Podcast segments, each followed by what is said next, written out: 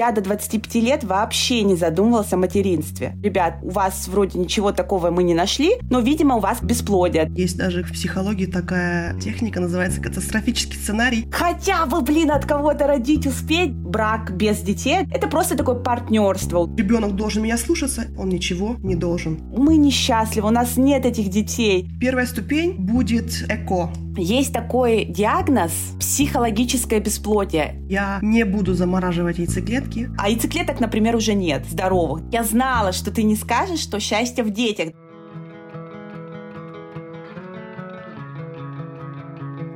Привет всем, кому интересно узнать, как можно стать родителями не самым обычным способом. Я Надя, и я прошла через ЭКО. ЭКО – это что?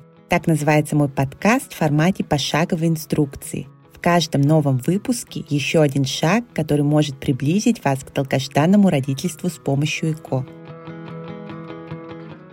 Даша, здравствуй. Привет, Надя. Наверное, всем слушательницам будет интересно, почему я пригласила именно тебя, потому что ты не являешься мамой в данный момент. Тем не менее, для меня ты олицетворяешь вот такую современную девушку нашего столетия, которая уже 30, но которая, возможно, планирует ей стать. Не то, что возможно, а она даже планирует ей стать и очень хочет семью и детей. Хочу именно вот с этого начать. Чего тебе не хватает для материнства? Лично мне, как человеку, как личности, хватает, в принципе, всего. Но, естественно, нужен партнер, который тоже будет готов к детям, к семье, потому что это очень большая ответственность, которую ты на себя берешь также в финансовом плане, и также и в каком-то нравственном плане тоже ты, потому что воспитываешь человека, и своим примером ты показываешь, как нужно себя вести. Это должно быть осознанно все. То есть ты за такое осознанное материнство, да? Да, потому что человек должен тебе подходить, и ты должен с человеком смотреть в одну сторону, идти в одну сторону, и у вас должно быть мировоззрение одинаковое, и, в принципе, позиция по жизни тоже должна быть очень похожей, иначе у вас будут также воспитание детей, очень большие разногласия, и это будет мешать. Также это все будет сказываться на детях, чего я очень сильно не хочу, чтобы это произошло. Смотри, если мы по терминологии будем вот сейчас проходить, я, по-моему, писала тебе, что хочу поговорить с тобой вот именно о концептах современного общества, а в нашем обществе, мы, кстати, в Берлине живем, точнее, ты живешь в Берлине, я живу уже в Ганновере, и здесь, в принципе, мамами раньше 25 лет не становятся. То есть, если вот я свою историю так вкратце расскажу, то я до 25 лет вообще не задумывался о материнстве. То есть была такой осознанной, скажем, child-free woman. У тебя также, да? У меня была, кстати, очень похожая ситуация, потому что я даже хотела бы подвинуть этот возраст не 25, а даже ближе к 30, потому что ты сначала идешь по пути, наверное,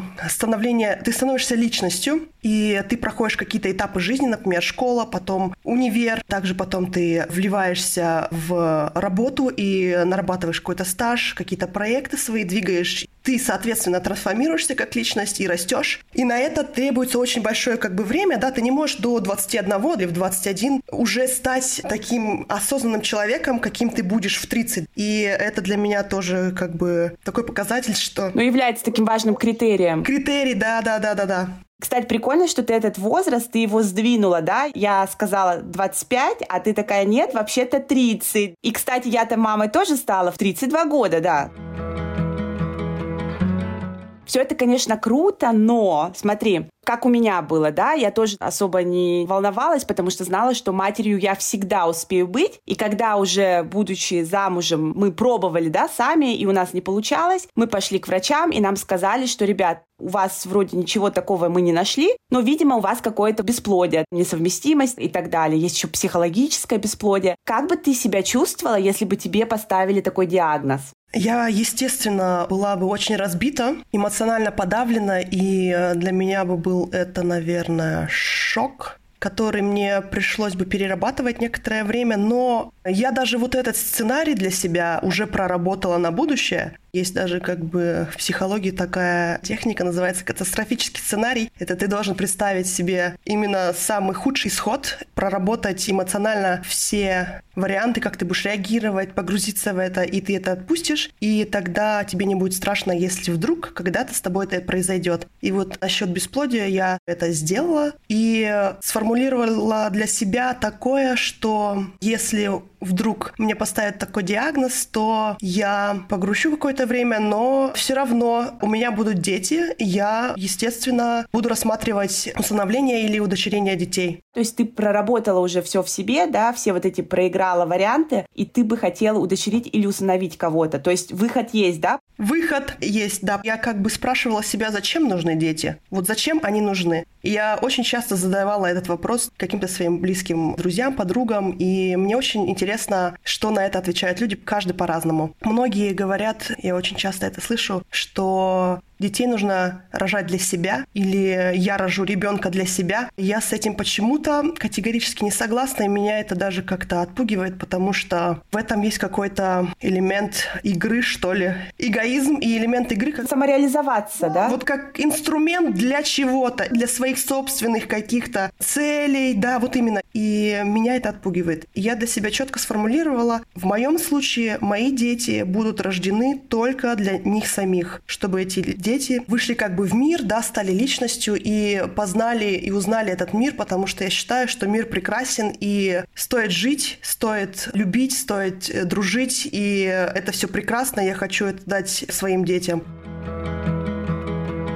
То есть не для себя рожать? Не для себя, да-да-да. Как раньше это было принято. 30 плюс, мужика нет, ну и ладно. Клеймо сразу, да-да-да, на тебе. Хотя бы, блин, от кого-то родить успеть, но главное вот для себя родить, потому что если ты бездетна, то это все фу, блин, и никто тебе руки не подаст. Мысль, кстати, интересная, да, рожать не для себя, а для вот вселенной, да, для нашего мира, в котором мы живем, и не забывая при этом, что ребенок, как бы у него своя личность, да, это не твое имущество. Это не поле для игры. Не средство для игры, да. Для экспериментов. Ты не будешь э, проецировать какие-то свои травмы и пытаться ребенку навязать какие-то вещи, которые ты сам, например, не успел реализовать. Ну, ребенок должен кровь из носа, там, я не знаю, получить высшее образование, стать балериной или стать каким-то физиком, да, физиком. У меня раньше такая была, помнишь, фишка? Да-да-да, я помню, помню, что ты говорила. Твои представления. И я такая думаю, господи, бедные дети.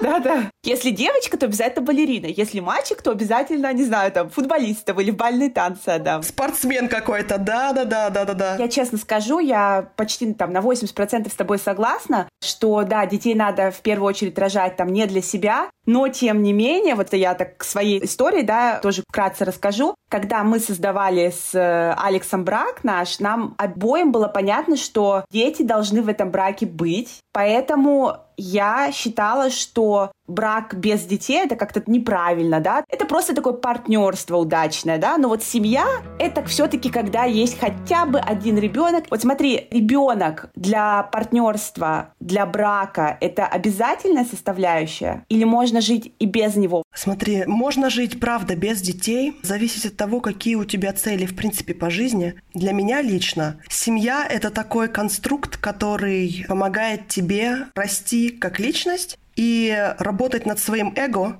и как-то выходить за рамки собственного эго, трансформировать свою любовь, проявлять их не только для себя, как для личности, но также заботиться о других, и эту любовь как бы на мужа, на детей, им ее давать. Получается, чем больше людей в твоем поле, да, с кем ты взаимодействуешь, тем больше у тебя возможностей выйти за собственные рамки и также трансформироваться и расти как личность. И для меня это очень важно потому что каждый человек, он индивидуален и по-разному будет реагировать на тебя, на твои слова, на твои действия, и тебе нужно будет подходить к каждому человеку не через какие-то стереотипы, да, вот ребенок должен меня слушаться, он ничего не должен он не будет тебя слушаться. И вот с этой позиции к нему подходи и общайся на равных. И также и с мужем, да, вы, вы должны быть партнерами, вы должны друг друга понимать, вы должны быть как команда. Короче, как-то тебя вперед двигать, да? Которая идет к одной цели, да-да-да. И для меня семья должна быть с детьми. А тогда, если ты хочешь как партнер, а другой партнер этого не хочет, тогда почему вы вместе? Расставайтесь, вы долго не продержитесь. Да, вы будете путешествовать, да, вы будете кайфовать по жизни, но простите, пожалуйста, Хорошо, это должно быть кайфовать, удовольствие получать, но зачем ты вообще пришел в этот мир? Кто-то вообще задавался таким вопросом? Что ты вообще здесь делаешь? Просто ешь, спишь и, и все? Мне лично этого недостаточно. Мне нужно как-то расти, и семья — это самая лучшая возможность реализовать вот эту вот трансформацию собственного эго. Ну, для меня вот это вот семья. Вот насчет кайфовать я просто вспомнила тоже себя. Мы первые два года, наверное, с мужем реально кайфовали. Каждый отпуск мы куда-то ехали, Португалия, Африка и так далее. И в какой-то момент, наверное, ближе тоже к 30, пошли вот эти биологические часы, да, в голове стали тикать. И я стала прям вот задумываться, да, ну почему, почему у нас там не получается, почему я не беременю. И как-то себя вот уже тоже загнала в какую-то такую дыру, да, психологическую, из которой очень сложно было вылезти, потому что беременность не наступала, я психовала. И вот уже, как ты говоришь, эти все поездки, вся вот эта отпускная идиллия, да, она уже стала не в кайф. Я просто помню, как мы с Алешей, с Алексом сидим в кафешке, да, что-то завтракаем вместе, и рядом сидит семейная пара с детишками. Они там тоже что-то мирно едят, болтают. Дети, конечно, кричат. Это не спокойный завтрак, как у нас. А я смотрю на них, и мне просто кусок в горло не лезет. Я Алексу говорю, зачем мы живем? Ну кому это все нужно? Кому нужны эти там деньги? Мы несчастливы, у нас нет этих детей. А ведь типа счастье в детях. И он на меня такой смотрит, а дети как раз начинают громче кричать, потому что им там что-то как обычно надо. И он на меня смотрит и говорит, Надь, ты видишь вот какое это счастье? Это же каждодневный труд, они же постоянно что-то хотят. Да будет типа у нас это счастье, и как бы слава богу все это наступило. Понятно, что мы к этому приложили усилия, но вот просто кайфовать без детей тоже возможно. Как ты и говоришь, просто в какой-то момент каждая девушка, наверное, этот момент сама для себя определяет. Ты такой кайфанул, да, с мужем, поездил, самореализовался, заработал денег, и потом раз такой, блин, чего-то не хватает. Пойду-ка я задумаюсь о материнстве. Здесь я ненадолго прерываюсь, чтобы попросить вас дать обратную связь. Вы можете поставить свою оценку на Apple Podcast, желательно пятерочку, или оставить лайк на Яндекс Музыке. Пусть об этом подкасте узнают больше людей, и кто знает, возможно, кому-то он поможет стать родителями. Также я буду очень благодарна донатам, которые вы можете оставить по ссылке, указанной в описании подкаста. Давайте сделаем подкаст лучше и качественнее. Мы для себя установили, что вот ну, до 30, в принципе, можно свободно путешествовать, реализовываться, мечтать о чем-то, искать своего принца на белом коне или на черном Мерсе, да, как говорят. Но вот в 30 уже надо как-то что-то двигаться куда-то. От 30 мы идем уже плавно, мелкими шажочками, ну вот у нас цель материнства. Смотри, ты мне сказала, что в случае, если бы у тебя была похожая ситуация, у тебя было бы там, грубо говоря, бесплодие психологическое или какое-то все-таки физиологическое, ты бы все равно нашла для себя возможность стать матерью. Ты говорила об усыновлении, удочерении. Это все-таки моменты и решения очень тоже сложные, осознанные. Есть ли другие какие-то альтернативные методы, вот в твоем понимании, не получается, да, не получается, но ты очень хочешь. Просто я прошла через этот путь, да, я все это знаю, а вот мне просто интересно, что бы ты сделал, оказавшись на моем месте? Да, смотри, я с партнером, и у нас, например, мы не можем иметь детей. По каким-либо причинам непонятно, да, у нас не получается естественным путем. Первая ступень будет эко, естественно. Если это по каким-либо причинам не получится. Даш, ну по каким причинам это может не получиться? Подожди, там у вас нет денег или у вас нет желания, или вот по каким, чтобы слушательницы понимали, или психологический какой-то барьер, что, мол, мой ребенок будет делаться в пробирке? Чисто физиологически, если, например, все процедуры пройдут, финансы будут, вот это все мы найдем. Если желание есть, то это все находится. Клиника находится, финансы находятся, все. И если все проходит по стандартам, но почему-то, например, яйцеклетки не приживаются или постоянно идет какое-то отторжение, я просто не знаю всех причин, я не медик. Если по каким-либо причинам не получается через ЭКО родить ребенка, то следующая ступень для меня будет адаптация. Наши слушательницы и слушатели, мы не живем в России, мы живем в Германии, поэтому, возможно, если мы путаемся немножко в терминологии, это Простите меня, пожалуйста. Я тебя ни в коем случае не поправляю. Просто я знаю, что в русском языке мы говорим между собой адаптация, потому что в немецком языке это ein Kind adoptieren. По-русски, да, они говорят усыновлять, удочерять, да. Просто если нас будут русскоговорящие слушать, они не поймут, да, что такое адаптация. Хорошо, я буду говорить усыновлять, удочерять, а не адаптация. Адаптация это вообще правда, это же совсем другое слово, что я. Дашка, это вообще фигня, не страшно. Я столько делаю ошибок, Извиняюсь, я еще по профессии училка, да, поэтому у меня такое наставническое. Это неправильно, а то, что я там неправильно говорю, да это плевать. По-русски, да-да-да. Да, это совсем другое слово. И интересно, что, смотри, в немецком языке, да, слово адаптирован — это один глагол. А в русском ты почему-то или удочеряешь, или усыновляешь. Гендерное разделение идет. Интересно, что в языках разные какие-то вот схемы, да?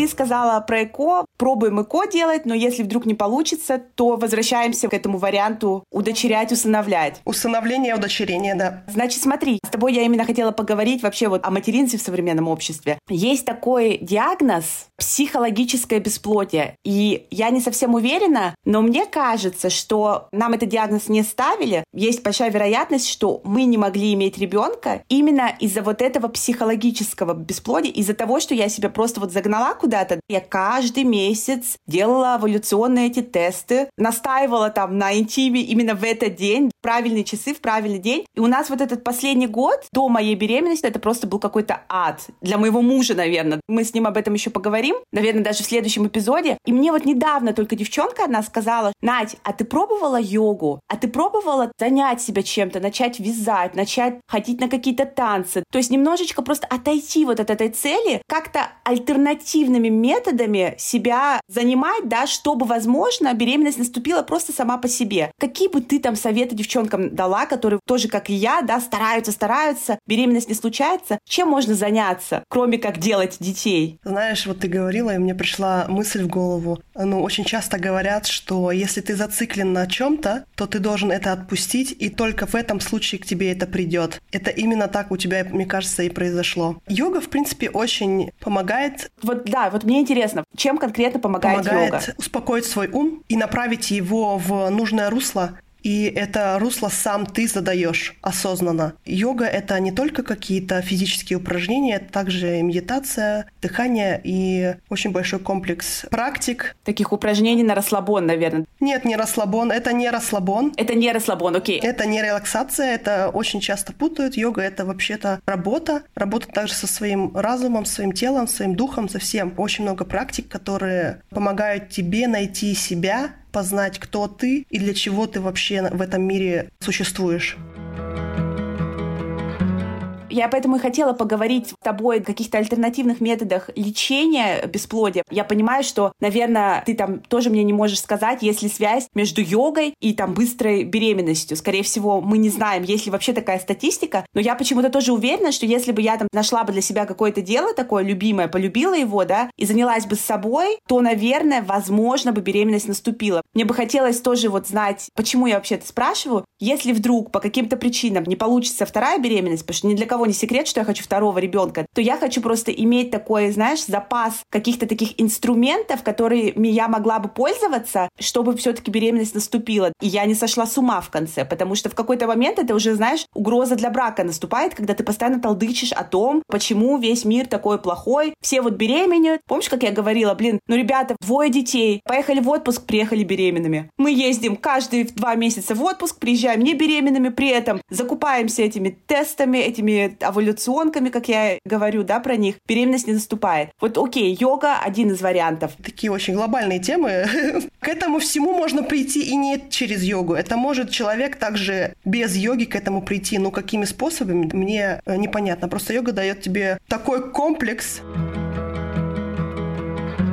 Еще я слышала про танцевальную терапию. Ты можешь вообще что-нибудь сказать? Давай начнем с кизомы, наверное, потому что кизомой ты занимаешься. Давай отойдем вот от этой темы эко. Как тебе помогают танцы в жизни, скажем так? Помогают ли они тебе вообще? Да, танцы мне очень сильно помогают. Они тебе дают заряд позитива, потому что э, кизомба, например, это такое направление для меня очень подходящее. Ну, лично для меня течет очень много жизненной энергии, я могу сказать, наверное, так, потому что сама музыка заряжена уже позитивом, и это это тебя поднимает на нужный уровень, и твой ум уже думает о хорошем, не фиксируется на что-то плохое, потому что в этом как бы и проблема, если ты фиксируешься на что-то плохое, в это погружаешься, в этом копаешься, и этим живешь, и страдаешь, и все это переживаешь, и по-новому жуешь и жуешь, естественно, у тебя гормоны стресса вырабатываются. В танцах у тебя, например, вырабатываются гормоны, ну, я так думаю... Счастье? Счастье, да, эндорфины, какой-нибудь дофамин. Да, эндорфин, дофамин, что-то в этом. Ну, там целый коктейль, да, там не только один гормон. Это тебе дает такой заряд, и ты с этим, на этой волне, ты можешь, например, на следующий день или там на неделю, да, можешь свернуть какие-то горы. И это не только танцы, это может быть также и спорт, да, там те же самые гормоны включаются, и также рисование, музыка очень сильно помогает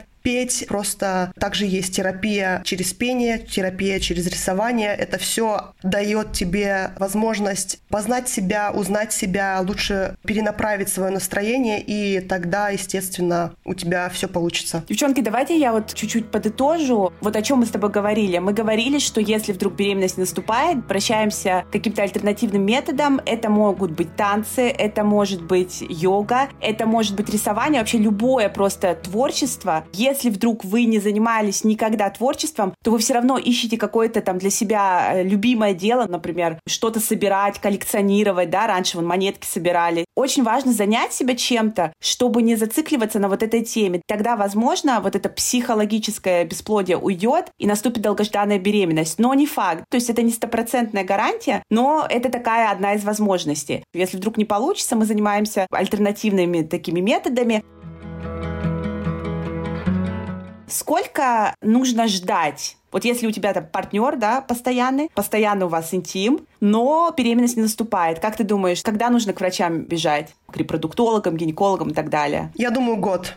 Я бы ждала год. Это правильный ответ. Первый вопрос, который вам задает врач, когда вы приходите в клинику, это сколько месяцев вы пробуете забеременеть? Это первый вопрос. А второй вопрос, как часто у вас с мужем интим? Если вы говорите, что мы в течение 12 месяцев регулярно занимаемся половой жизнью, а беременность наступает, тогда врачи обычно говорят, окей, там, да, мы вас принимаем и назначаем уже какие-то процедуры или вообще смотрим диагноз. Конечно, есть люди, которые по три года ждут, пытаются, там тоже что-то не получается, а потом вдруг получается. Но мы исходим от этого одного года.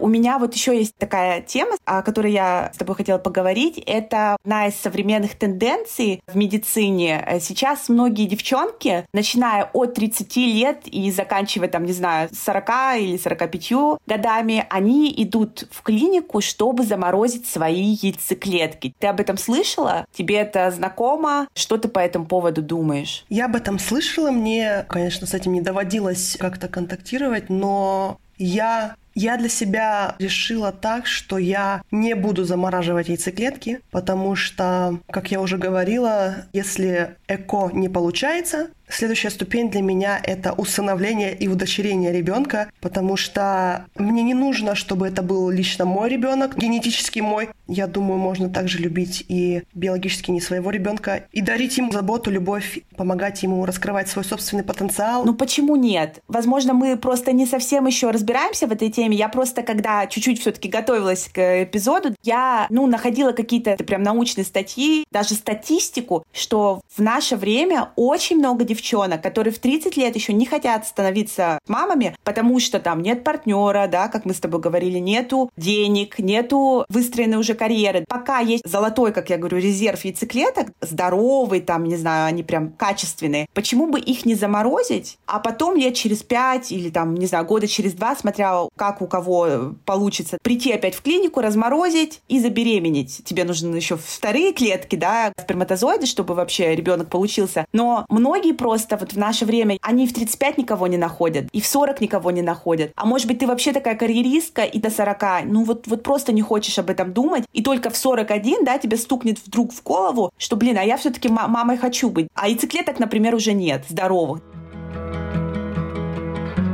понятно, что у 20-летней девчонки у нее вот этот резерв, он просто больше, чем у 40-летней, да, женщины. Хотя есть и женщины, которые и в 40 лет, у них более здоровый запас этих яйцеклеток, чем у 30-летних, да, потому что это все от образа жизни зависит. Но, тем не менее, разница все-таки есть. Рожать в 30, рожать в 40 или вообще, может быть, в 50. Ну вот почему нет? Я сталкивалась с этим, но не совсем глубоко изучала материю. Вот что тебя отталкивает? Что надо заморачиваться, что это сколько это стоит, потому что вся эта заморозка, это что же у нас в Германии ты платишь 20 евро в месяц, это получается выходит 240 евро в год только за хранение. Тебе еще нужно сделать вот эту всю процедуру, принимать гормоны, потом идет изъятие, пункция. Все это тоже стоит там в размерах от 3 до 5 тысяч. Но вот что тебя конкретно отталкивает? Процедура, финансовая сторона вопроса или какая-то этическая сторона вопроса, что вот где-то лежат эти яйцеклетки. С одной стороны, ты можешь достать? Да, Надь, скорее всего, этическая сторона меня отталкивает. Ну, не то чтобы отталкивает, а мне изначально непонятно, почему это должен быть именно биологически твой ребенок. Потому что, в принципе, для меня лично задача стоит такая, я хочу детей для того, чтобы, например, свою любовь, которой я, например, переполнена, да, ее передать детям и помочь им в этом мире стать лучше. Да, стать лучше. Мне лично непонятно, зачем это должен быть твой собственный ребенок. Я знаю, что для кого-то это очень важно, потому что тогда тебе легче его любить. Я так предполагаю. Легче любить, потому что он похож на тебя или как-то ты психологически к нему уже как-то по-другому относишься. Да, но также можно любить и ребенка, когда он не твой биологический. Поэтому для меня нету смысла даже, наверное, замораживать яйцеклетки, потому что если это ну, не получается через ЭКО сразу, например, но я не вижу смысла дальше это как-то оттягивать или замораживать Лично в моем случае я уже готова стать матерью и... То есть тебе не надо замораживать, тебе сейчас просто не хватает партнера, да? Да, да, партнер, с которым можно будет построить семью, и, но если я, например, это не произойдет в ближайшие 10 лет, что я сомневаюсь, и у нас там по физическим каким-то причинам мы не сможем иметь детей, то я говорю, мы сможем установить или удочерить какого-то ребенка. Даш, я тебя на самом деле правда очень понимаю, потому что когда у нас этот вопрос встал, причем он у нас встал, знаешь, с одного дня на другой, мы уже делали процедуру ЭКО, и просто во время этой процедуры, когда уже изъяли яйцеклетки, и их было, ну, достаточное количество, я сейчас просто не помню, там, от 8 до 10, и нам сказали, ребята, что вот вы решаете по поводу яйцеклеток? Мы же вам подсадим две, а что делать с остальными? Если вдруг они будут качественными, что нам делать? Мы их уничтожаем или вы хотите хранить, возможно, для там второго ребенка? Вам нужно решить вот уже завтра, потому что идет процедура, все уже изъяли, уже прям подсадка на днях. То, что делать? Я помню, как мы идем из больницы, и мы с ним должны должны вот этот вопрос обсудить. Мы его обсуждаем, и мы просто оба вот такие, знаешь, зеленые, и не знаем просто, ну как, а вдруг они будут некачественные при возможной второй подсадке. Потом, значит, моего мужа всегда, естественно, финансово, он у меня такой все-таки банкир, и его, конечно, интересовал всегда финансовый вопрос, а сколько это стоит, а это дорого. Я говорю, да вроде недорого. Сколько они, кстати, могут пролежать в этом криобанке, до сих пор тоже я этого не знаю. Все вопросы эти я буду, наверное, экспертам задавать. Пока мы думали, нам позвонили из клиники и сказали, что, ребят, вот смотрите, яйцеклетки, которые мы изъяли, они не совсем качественные, поэтому мы подсаживаем вам, как вы и хотели, две, вот они как бы здоровенькие, все такое, а все остальное, к сожалению, мне нужно произнести это слово, но это мусор, и мы от них избавляемся, поэтому ничего замораживать не придется. И мы, знаешь, с мужем, честно, вот вздохнули спокойно, ну и хорошо, сама ситуация по себе разрешилась, поэтому я до сих пор не знаю, замораживать или нет. Просто интересно было с тобой на эту тему поговорить. Наверное, подводя итоги, я хотела бы задать тебе последний вопрос. Я же очень люблю Дудя смотреть, и он, по-моему, в конце эфира всегда задает своим гостям один и тот же вопрос. В чем сила, цитата из фильма «Брат». А я хочу перефразировать эту фразу и спросить тебя, в чем счастье? Даш, такой открытый вопрос. Можно мне э, немного о нем сейчас подумать, и я сейчас тебе отвечу, да? Я сейчас могу сказать счастье в любви, но это так звучит как-то пафосно. Не, ну почему? Если ты так считаешь, любовь — это счастье. Почему пафосно? Не, ну... Счастье в тебе, внутри тебя, и внутри тебя это любовь. Дашка, спасибо тебе большое. Все-таки насколько хорошо я тебя знаю, я знала, что ты не скажешь, что счастье в детях. Хотя, наверное, такая логическая концовка. А не в них счастье, потому что сколько есть матерей, которые рожают, думая, что они через детей будут счастливые, да, и, к сожалению, они должны разочароваться, становятся очень несчастными. Ну, потому что ответ такой, что счастье — это не в детях, а счастье внутри тебя, а внутри тебя — это это любовь. Девчонки, поэтому будьте счастливы, становитесь мамами или не становитесь, ищите себя, реализуйтесь. Любите себя. Любите себя, главное, ищите правильно партнера. Даш, спасибо тебе. Надеюсь, ты придешь ко мне еще раз в гости. Но это уже будет в следующем эпизоде.